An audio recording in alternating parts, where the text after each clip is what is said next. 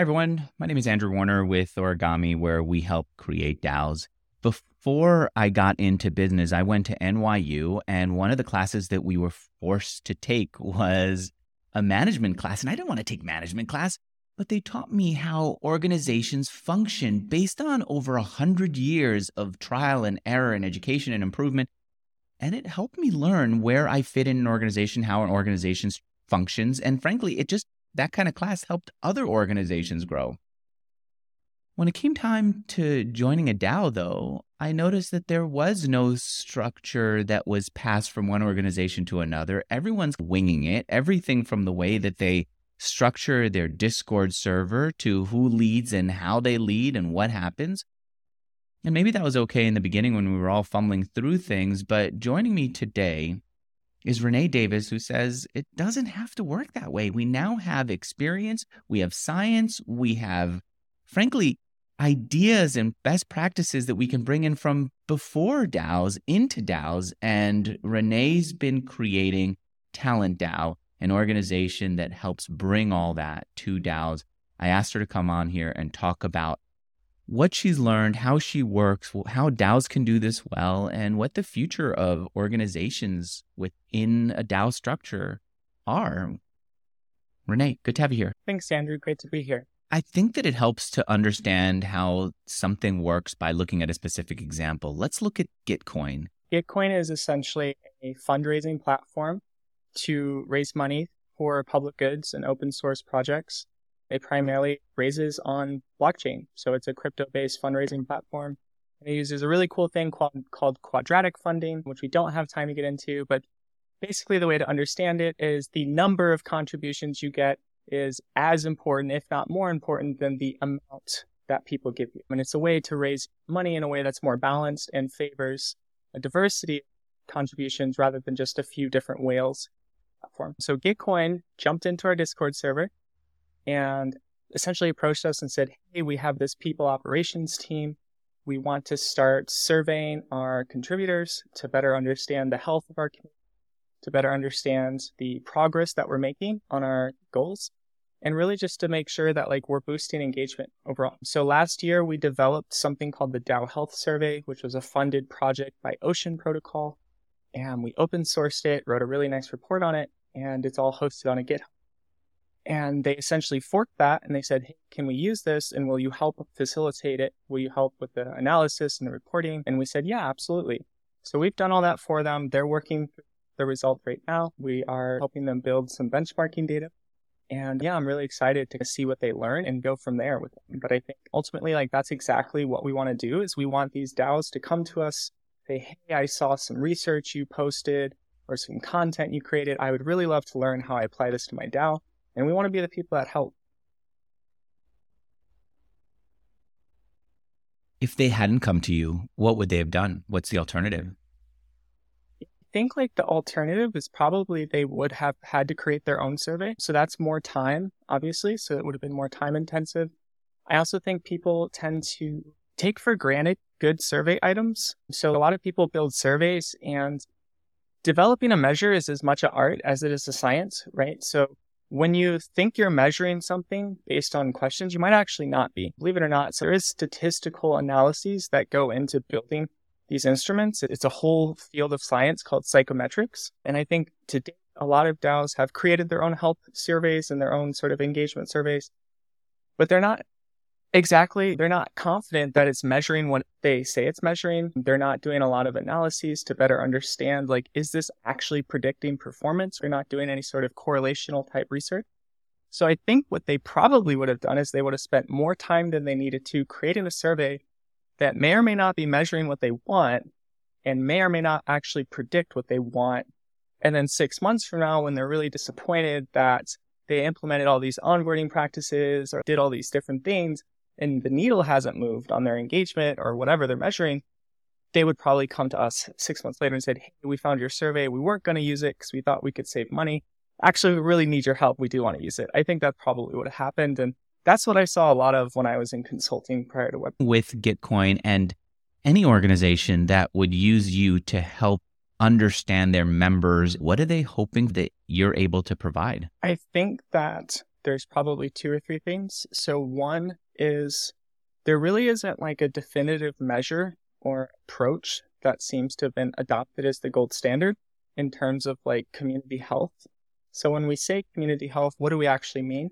I tend to think of community health is what is the strength, the relationships within your network, and what is the level of cohesion and trust amongst those people in that network, right? So that's community health at the network level of the DAO.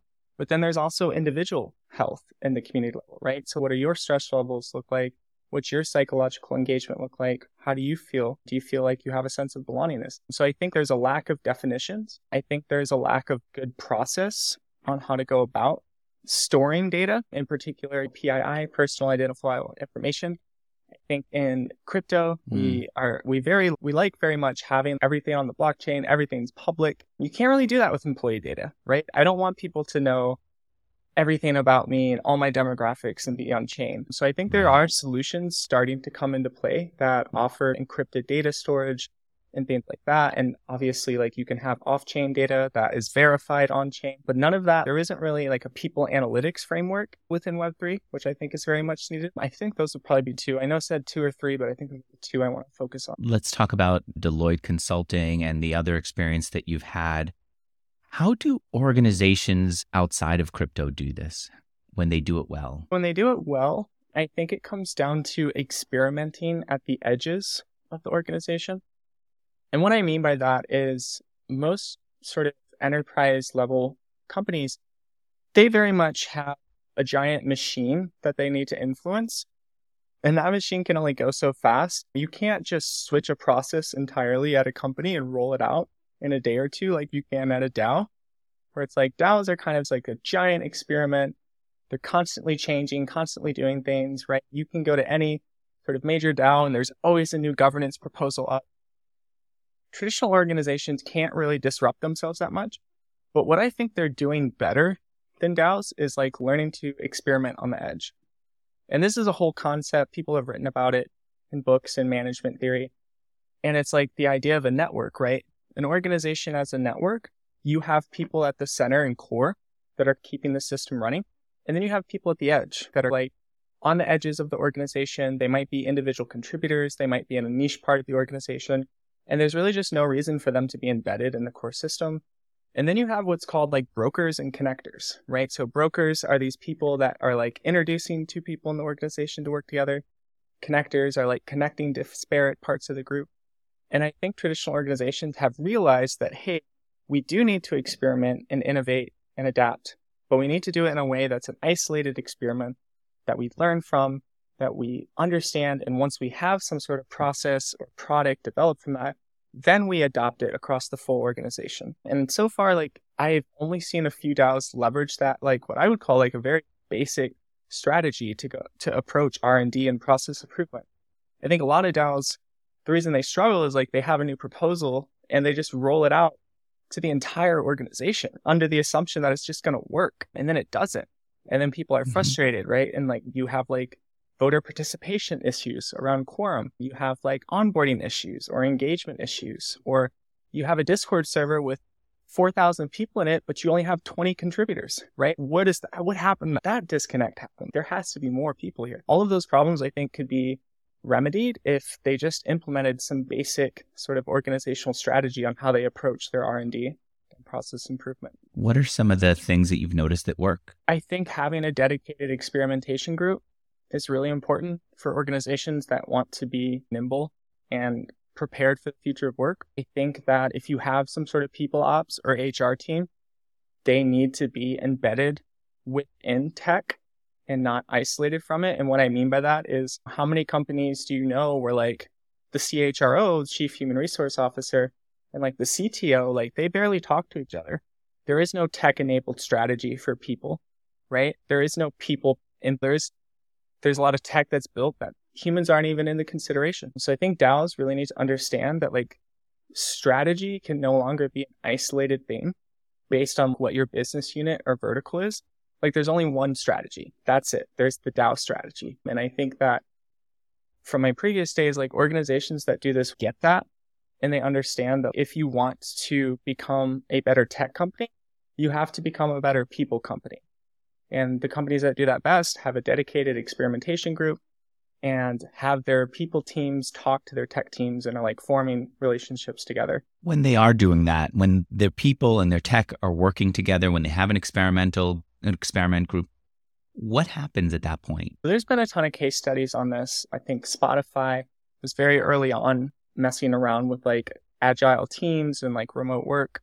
Uh, Zappos has also done some stuff that would look very much like holacracy and networks of teams, which I think is something that DAOs have a lot of. There is obvious performance improvements across organizations that leverage experimentation and focus on people and tech first. Engagement's going to increase, turnover is going to de- decrease, a sense of belongingness is going to increase, right? So there's all these like positive outcomes related to people and their psychological health but then there's also like real bu- business mm-hmm. unit performance. What does it look like when there's the right people team in place? How are they interacting with the DAO members that keeps the DAO members engaged, being fully productive, and not dropping out of the whole thing after they signed up and explored for a day? It's different for every DAO. It's very hard to ascribe some sort of like general indicator that a DAO is okay. doing this right. The DAOs that I've seen do it right, I they're engaging with their community in ways that are more meaningful than just necessarily like a community call or like a once a month town hall. Obviously, there's an ongoing sensing muscle, right? So there's like different listening mechanisms in the DAO. So like surveys, I think having a help like a ticketing system when people have questions is super important. I think having dedicated community managers is super important. So that's what I would say like I've seen work so far is like focusing on onboarding one person at a time rather than trying to onboard the masses makes for a stronger cohesive community in the long run. For the first like thousand people at Talent DAO, I literally like up until two and a half months ago, I ran every single onboarding call every single week for an hour and a half. I anybody that wanted to come say hi, I talked personally, onboarded them, shared all my knowledge and vision with them. And if you look at a traditional organization, the founder or CEO or whatever, like they would never be the ones to do employee onboarding and they wouldn't like personally sit down and talk with every single person, but I did. And I feel like that really helped us early on create a very like cohesive understanding of what our North Star is and like what we're trying to accomplish. And now when we do have a community call, like I actually know the people on the community call. And like I was like, oh, I remember seeing you and I remember meeting you. How are you doing? And I think that level of intimacy is something that DAOs really should pursue. What did you learn about their motivation for joining Talent DAO? Yeah, good question. So I think there's people that are naturally curious about DAOs and they see Talent DAO as like a source of information. We have a really great newsletter that we write and ship once a month. That's all very much data driven content around DAOs. We write our own original thought pieces and research, but then we also curate everything that's going on in the space. So if you don't have time to keep up, I always say read our newsletter, and at least once a month, you get a download for what's happened in that space and who the great thinkers are and what the new ideas are. So I think that's one group, right? These naturally curious people. The second group is like scientists themselves, right? Like people that mostly follow me on LinkedIn. I have a much larger following in Web2 social. And they'll be like, what's a DAO? Oh, I saw this thing you posted on LinkedIn. This is my first DAO. This is my first Discord. Like, that happens a lot. Like people at Talent DAO we're the first thing they interact with, right? They're research professionals, they're con- lifelong consultants. They've helped traditional organizations build really cool stuff for decades. But then they get to DAOs and it's completely new to them. So we help orientate them and mm-hmm. onboard them. And then I think the third group is like DAO natives who they know they have a problem, they've heard of Talent DAO, and they're there looking for specific resources, rather that be actual support on advisory or implementation, or that's just knowledge, or it's even just community, right? There's a lot of people in this space. We care about DAOs. We want them to succeed, but it's exhausting. Like it is exhausting trying to build this industry. And it's exhausting trying to explain to people outside of this industry why we're important and like why we're doing what we're doing. So sometimes just having a community of like-minded researchers that want to see DAOs succeed turns out is a really helpful thing to have. And I think that like we've been able to provide all three of those groups resources and community. which I think is super important right now. Before we got started, you talked about the difference in perception of DAOs about a year ago versus today. What was it like before and what is it like now? If I had to sum it up, I would say like we went from DAOs are the future of work, it's so exciting to DAOs are definitely not the future of work. They might be, but we have a lot to do to get there, right? So that's the narrative. Even in my own excitement, if you go back a year or two ago and read the first article I ever wrote about why I got into crypto, like I was very optimistic, even like naive. I'm like, oh, this is amazing best opportunity ever, definitely the future of work. And I, st- I do believe those things still. I would say that DAOs are the future of work, but we have to build a new operating system for work first for that to actually occur. So I think the sentiment has gone from like overly optimistic to rationally optimistic, maybe slash like nihilistic. I think I have a lot of good friends in this industry who were very big DAO contributors at like very well known DAOs who have actually like they're completely gone. They are just like, I need a break. DAOs really burnt me out this year. They've got a long way to go. I'm going to go hop into AI or I'm going to go back to academia or I'm going to get back in fintech. Maybe about a third of my sort of network in this space, like they have left for that reason. So I think that's really telling of like where this industry is at is this industry is burning people out as fast as we can find them. So that's obviously not sustainable. So I think right now we've come to this realization like this, there's a huge amount of potential here, but we have to really slow down and we actually have to build businesses, right? DAOs need revenue.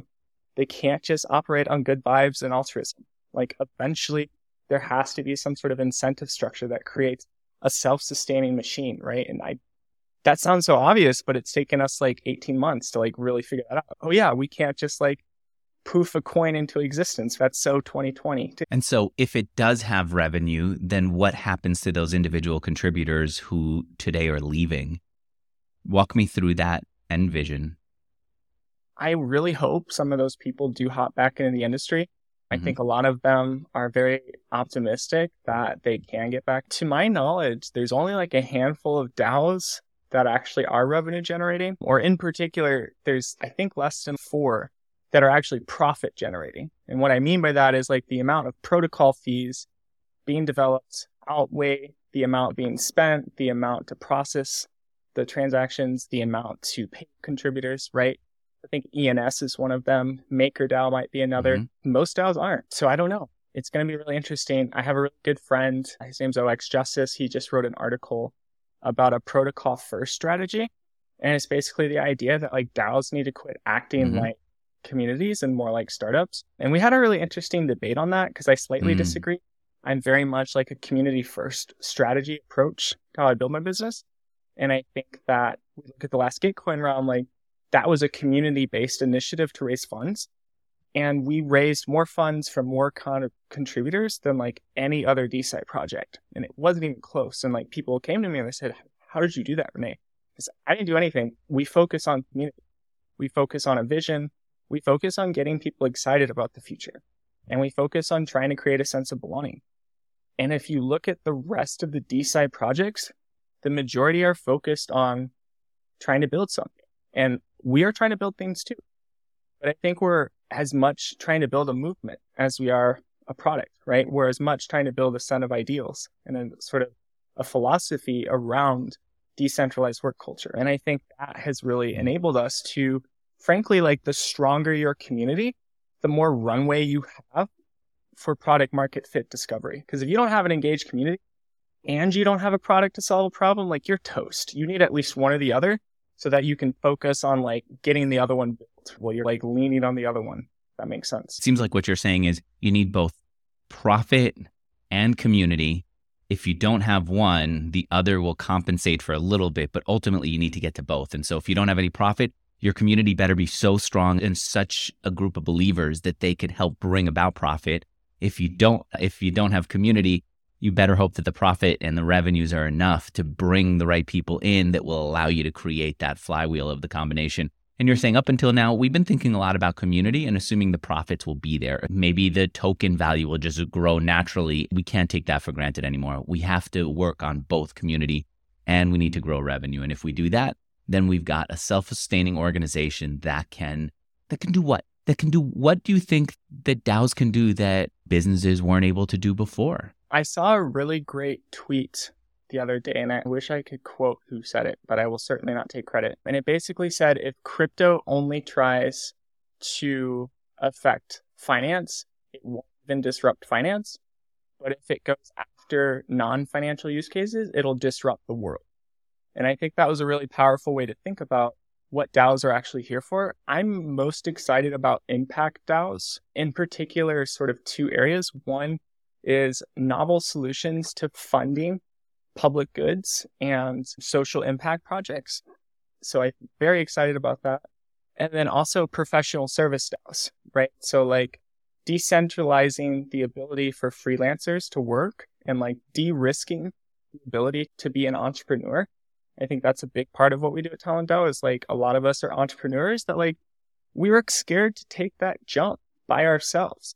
But now have a community of entrepreneurs, like it feels a little bit less scary and like we can pool our capital and we can pool our resources. So I think DAOs, the direction I would like to see DAOs is I want more impact DAOs, funding public goods, fixing climate change, fixing science, like fixing investing in longevity research. And then I want to see more investment DAOs funding public goods, right? Because there are so many things in this world that need to be built and funded that can't necessarily operate under the expectations of a hard ROI, right? Like building a operating model that generates revenue under a nonprofit system is like far more nuanced and difficult than just building a for-profit company, in my opinion. And if I go to VC and I say, hey, I'm building this awesome thing, I want two million in pre-seed capital, and they're probably not going to get any ROI on it because we're nonprofit. Like how do you pitch? So we need more DAOs to answer that question and make that funding available. You talked about Gitcoin. Why did you go after that grant? The main reason was we were had the opportunity to actually participate in matching because it was the first ever DeSci cause round, right? So up until now, Gitcoin has mainly focused on funding crypto advocacy, client, and just like infrastructure built on Ethereum in general. Last round back in like September, they the small ecosystem like we had been advocating for months like hey we really want a DeSci round. And we finally got a DeSci impact round and we the fundraisers for that round managed to raise about 500k in matching funds. And we were one of about 86 projects that got to participate in that. And what was really cool is like for every dollar that somebody donated to us like we were getting like 10 15 even hundred dollars in return right so I think it was a very high impact opportunity for us to raise capital. Obviously, it's non dilutive capital, right? Like we're not giving away equity. And it was the first DeSci round, right? We want to be a part of the first DeSci. We're a DeSci DAO. So, of course, we want to be part of it. And then something really cool happened. We raised $50,000. And regardless of DeSci, like we were one of the top projects in the whole round. And there was like thousands of projects, right? And I can only say the community. That was the community, right? Because we're pre-product, we're pre-token, we're we've done a few services and case studies, but I would say we're mostly pre-revenue.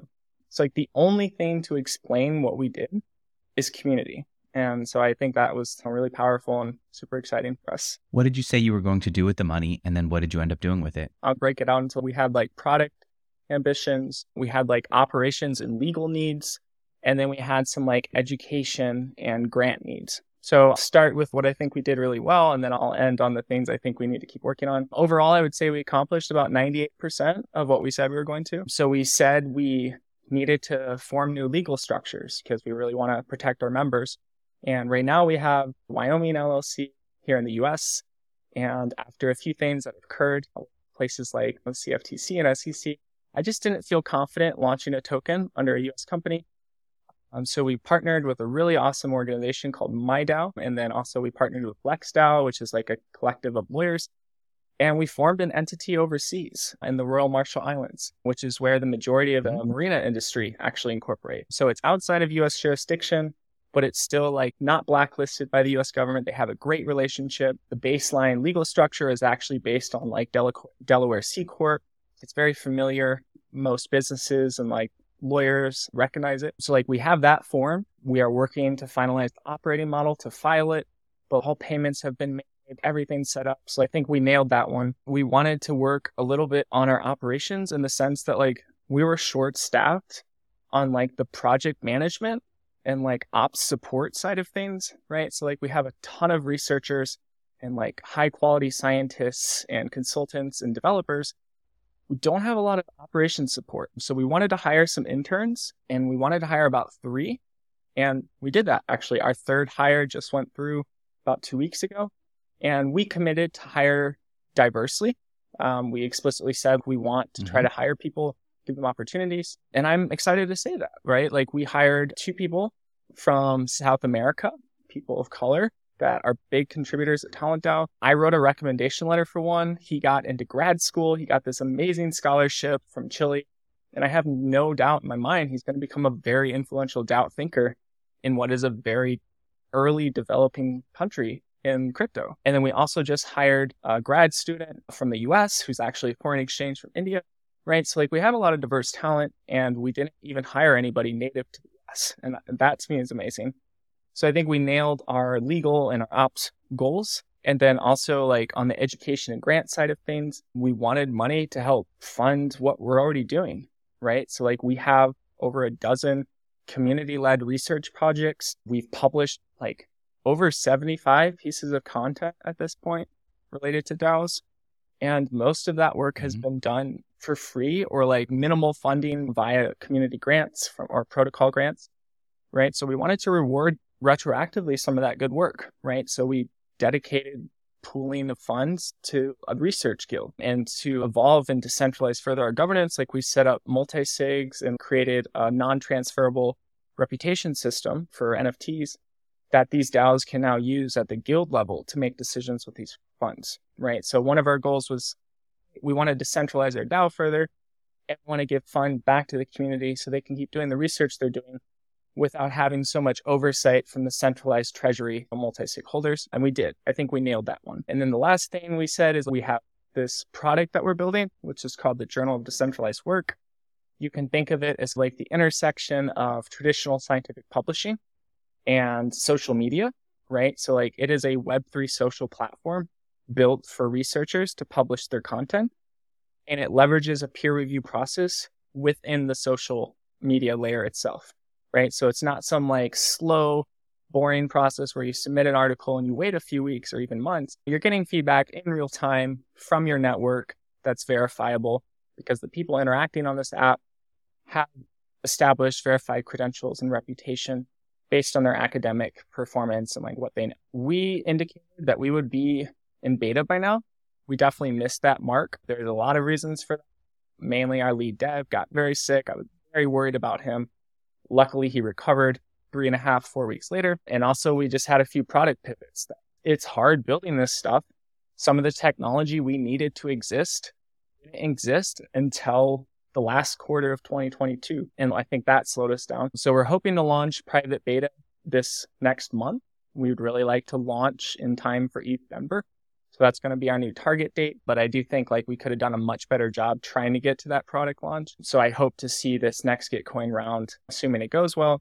I hope we can dedicate more resources to that and really double down on trying to get a few more developers. That would say that's a pretty good status update on everything we've done.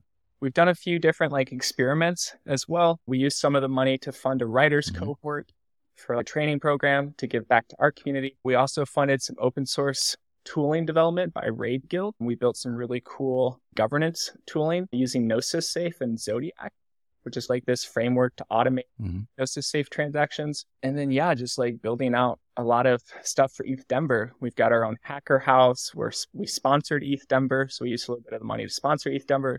We're sponsoring DeSci Day. We're the ones leading the main social. And we're also having a little private party for people that have given a lot to our community, right? So we've got a huge allow list of people we think should already be there. What makes a DAO work? What have you noticed in leading your DAO and also helping others understand how to function better? I think it depends on what type of DAO you're building.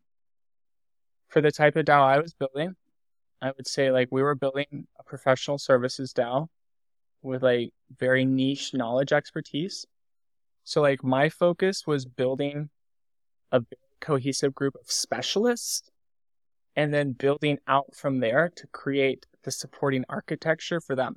Because at the core of Talent DAO is research, right? Over the last year, like most of my energy went into building a very strong, talented core group of people that can run the research guild, right? So I always say I describe a DAO as like a human body and like the anatomy of it. Like for us, the research guild is our heartbeat.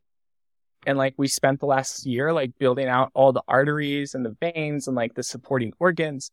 And now like we really need to focus on building all the muscles and the actual supporting organs and the bones of the organization, right? So like first we built specialists and scaled that. Now we're focused on mostly business growth and sales, right? So now I'm really, a lot of my energy recently has been focused on trying to build our marketing guild and build out like a really strong team of business growth people. And then like I've also spent a lot of energy on writers. Like we have a writers guild now. And like I think that's really important because like media and content, I think a newsletter is a product in search of market fit. So like that, I would say that is a very yeah. wordy way of saying that's how I think about DAOs is what is your main bread and butter? Build a very strong body of experts and then figure out how to scale it. You know, take me to how you got your early members. Where did they come from? Two places Bankless DAO, because I am a very, very early contributor, like probably one of the first 50. So I just had a really unique opportunity to know like everybody. And when I said I wanted to start a DAO, like I had hundreds of people from Bankless DAO join the server. So that's one part. And then the second How did you, so this was you going into the Bankless DAO Discord and saying, Hi team, I've got this side project I'm working on that I expect to be really big. That's what it was. Okay. And then the second one was from my professional Web2 background in LinkedIn. I have been for 10 years telling my story about how I want to become an organizational researcher. And I've worked in public mm-hmm. sector, private sector, academia. I've done failed startups, entrepreneurship. I've got several thousand, like about 10,000 connections on LinkedIn. So I say, Hey, I'm going to start this thing. Here's what it is. At least a third of my network is organizational psychologists working in consulting. So they thought this was really cool. So they hopped in too. And what was really interesting about that initial capital, like that initial human capital that came in to the DAO is like you have a group of one of the most passionate Web3 savvy DAO native hardcore people in the space, bankless DAO. Just the term bankless is very radical, like to live without a bank. And then you have some of the smartest organizational strategists in the world with scientific backgrounds that are very hungry to learn about this. So like, I think our community started so strong because like we had the people we needed to implement and we had the people we needed to teach how to be better in Web3. So our community is like very much and very much has roots in the bankless movement and also has a very strong base of researchers and scientists. I think that gave us a competitive advantage. People tell me all the time, like, I've read your stuff. I've seen your team. I've looked up their LinkedIn. You guys are serious, right? I don't know a founding team that has half a dozen PhDs on the core team, right? You guys have done some crazy stuff. Half my team, like, somebody leads data science at SpaceX. I've got another person who works at Microsoft. I came from Deloitte like another person who taught at University of Minnesota. Yeah. This is like the number one IO program in the country for org psychology. That is very rare to see. And Renee, was that you that. courting them individually? Yeah. So I'm smiling a lot because no, that wasn't it actually. So this is one of the coolest things ever. Out of like the 12 core people on my team, I only actively knew two of them and I only actively recruited three of them. The rest all found okay they found me on Twitter. They found me on LinkedIn. They found me on a different DAO Discord server. They found, they found me and they said, Hey, I want to help you. And I said, Hey, cool. A lot of people say that they want to help me. And then we have intro call and then I never hear from them again. So yeah, awesome. And those people have been with me working their butts off for 18 months now. So yeah, I immensely appreciative. I, mean, I trust them with my life and they're amazing. And I think that alone is just amazing, right? Like you never have a founding team scale a startup, build a community of thousands of people across the world. It's how long have you guys known each other? How many businesses have you started together? Or how'd you meet? It's like they just jumped in and wanted to help. That's exactly what happened. You've made a mental list of things that are important for DAOs to keep in mind as they're building. Walk me through that. Separating out membership versus contributorship. Most DAOs leverage a token that defines their membership, right? You own X amount of tokens. Sometimes it's one, sometimes it's a bunch. I own a token that makes me a member. And pretty much every DAO has utility for that token. And usually one of those talking points is, oh, you get governance over the DAO, right? That's a member. Okay. But then we have a contributor. A contributor is somebody who actually is working in the DAO, who's embedded in the daily operations, who understands the organizational strategy, and whose contributions directly impact the direction of the DAO, right? So that's the difference. The problem is that distinction has not really been made across most DAOs. And what ends up happening is you have members who are not contributors making decisions about people that are contributors that don't actually affect them. So here's my silly example I always use to explain if this was Web 2, how ridiculous it would be. I'm the head of a marketing department and like I know I need to hire XYZ people and like I want to restructure my department. Like I wouldn't call a giant board meeting and like email all the shareholders and stockholders and say, Hey, I really need you to vote on this. I really need you to decide who I hire and like how I structure my department. We would never do that. That doesn't make any sense. We hired those people to do those things. We trust those people to do those things and they're their expertise, right? So like why as somebody like if I buy Amazon stock, that necessarily entitle me to decide what the head of marketing does with their organization. But that's exactly how we're running DAOs today. We're treating stakeholders and shareholders as organizational managers. And that makes no sense because they don't actually participate in, in the actual work. And Bankless DAO has learned this like very painfully. And like we spent a lot of energy architecting a new system to make those distinctions, right? So like when I started Talent DAO from the from the beginning, I was like, I, okay, contributorship, membership, absolutely separate. What's possibly the most explicit way we could do that?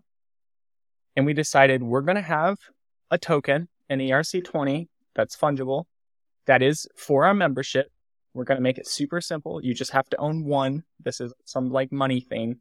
You own just one, you're a member. And here's what members get to do. They get to decide on the resources of the DAO. But once those resources actually get to those guilds then have governance rights on how they use them. And the governance system that guilds use are actually ERC 721s that are non-transferable.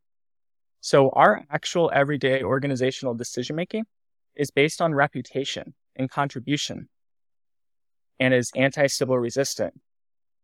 Our grants program and our seasonal spec budgets that the guilds submit to the membership community is voted on by the talent token holders. And I think that distinction makes it super clear. It also reduces security risk because the value of our token is completely independent of the work being performed because they don't use that token in their work. They use a reputation NFT that has no monetary value that can't be transferred. I think the difference between fungible and non-fungible tokens, like use fungible tokens, they work great for like large sort of resource based decision making, but they don't really make sense when you're making like basic organizational decisions, right? You've mentioned the future of work a bunch online. Where do you ideally see us all going? I own decentralizedwork.eth, which is one of the many pseudonyms I use across socials. I think the future of work is decentralized work, but not for everyone. And I think like DAOs are not the future of work in their current state because I don't think organizations are necessarily the part that is decentralized. I think it's the work itself and the workers that are decentralized. And what I mean by that is let's use Talent DAO as an example. Talent DAO, as it currently stands, right? I'm not talking about post token launch with our foreign entity. As it currently stands, it is a US based company that is fully digital, fully centralized, I am the only member managed member manager on the account, right? So like on paper, this is a benevolent dictatorship. And the reason it's worked so well is because the benevolent dictator in charge has 10 years of organizational design experiment experience, right? It's like we got lucky. that is not fully decentralized, right? And we don't plan to eliminate the centralized entity just because we go token launch. So I think like DAOs as they currently stand, like everyone has this idea that the end goal is to be like completely like regimeless, entityless. I don't necessarily believe that. I think what actually is going to be decentralized is the work itself. And what I mean by that is you as an individual now have the ability to build what I call your personal network stack, where if you want five part time gigs to be your one full time job, you have that option, right? And a lot of people like that won't work for everybody. Some people want stability. They just want to wake up, go to their one job, get paid, come home, right? And because of that want, those types of work arrangements will not become obsolete. So I think it's silly to say DAOs are the future of work. We're not going to have traditional centralized work institutions. I do think that we will have a future where gig working and entrepreneurship becomes far more accessible. And I think that you will have a lot of side gigs that emerge because you're going it's going to be so much easier to pull capital with your friends without any trust required, right? And so I think like you're going to see way more investors and you're going to see way more gig workers, you're going to see way more freelancers. Traditional organizations are going to start adopting decentralized governance models right? So Microsoft is never going to become a DAO, but they might leverage a blockchain based voting system for product feature requirements, right? That could be cool. Maybe they have right. a sub DAO for their customer discovery platforms or something. That makes total sense to me. So I think that's what right. the future of work is. It's the future of work is more decentralized work culture and decentralized governance processes and decentralized pooling of capital. And it's not so much decentralized organizations themselves because so far what I've found at the end of the day the best way to create a legitimate decentralized community is to have a legitimate legal protection layer on top of that community.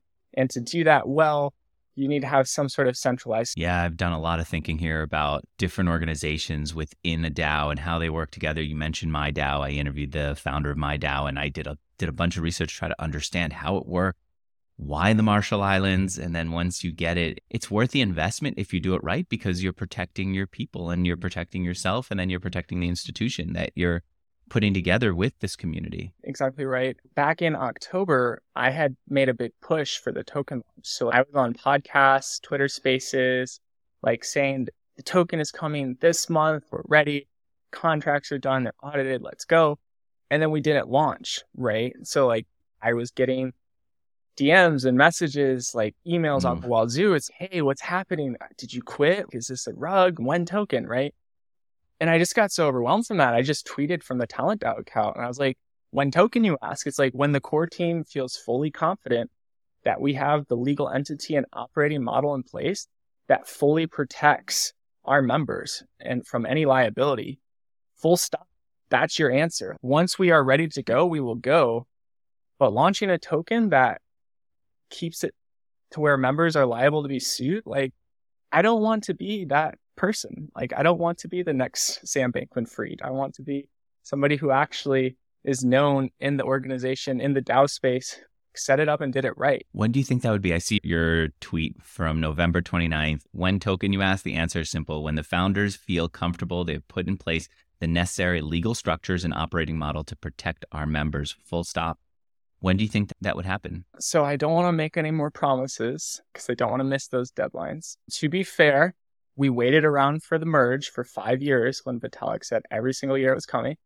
So I would say that we will have some big announcements at ETH Denver and we will be launching things at okay. ETH Denver, rather that be okay. a token or a Genesis NFT or the product itself.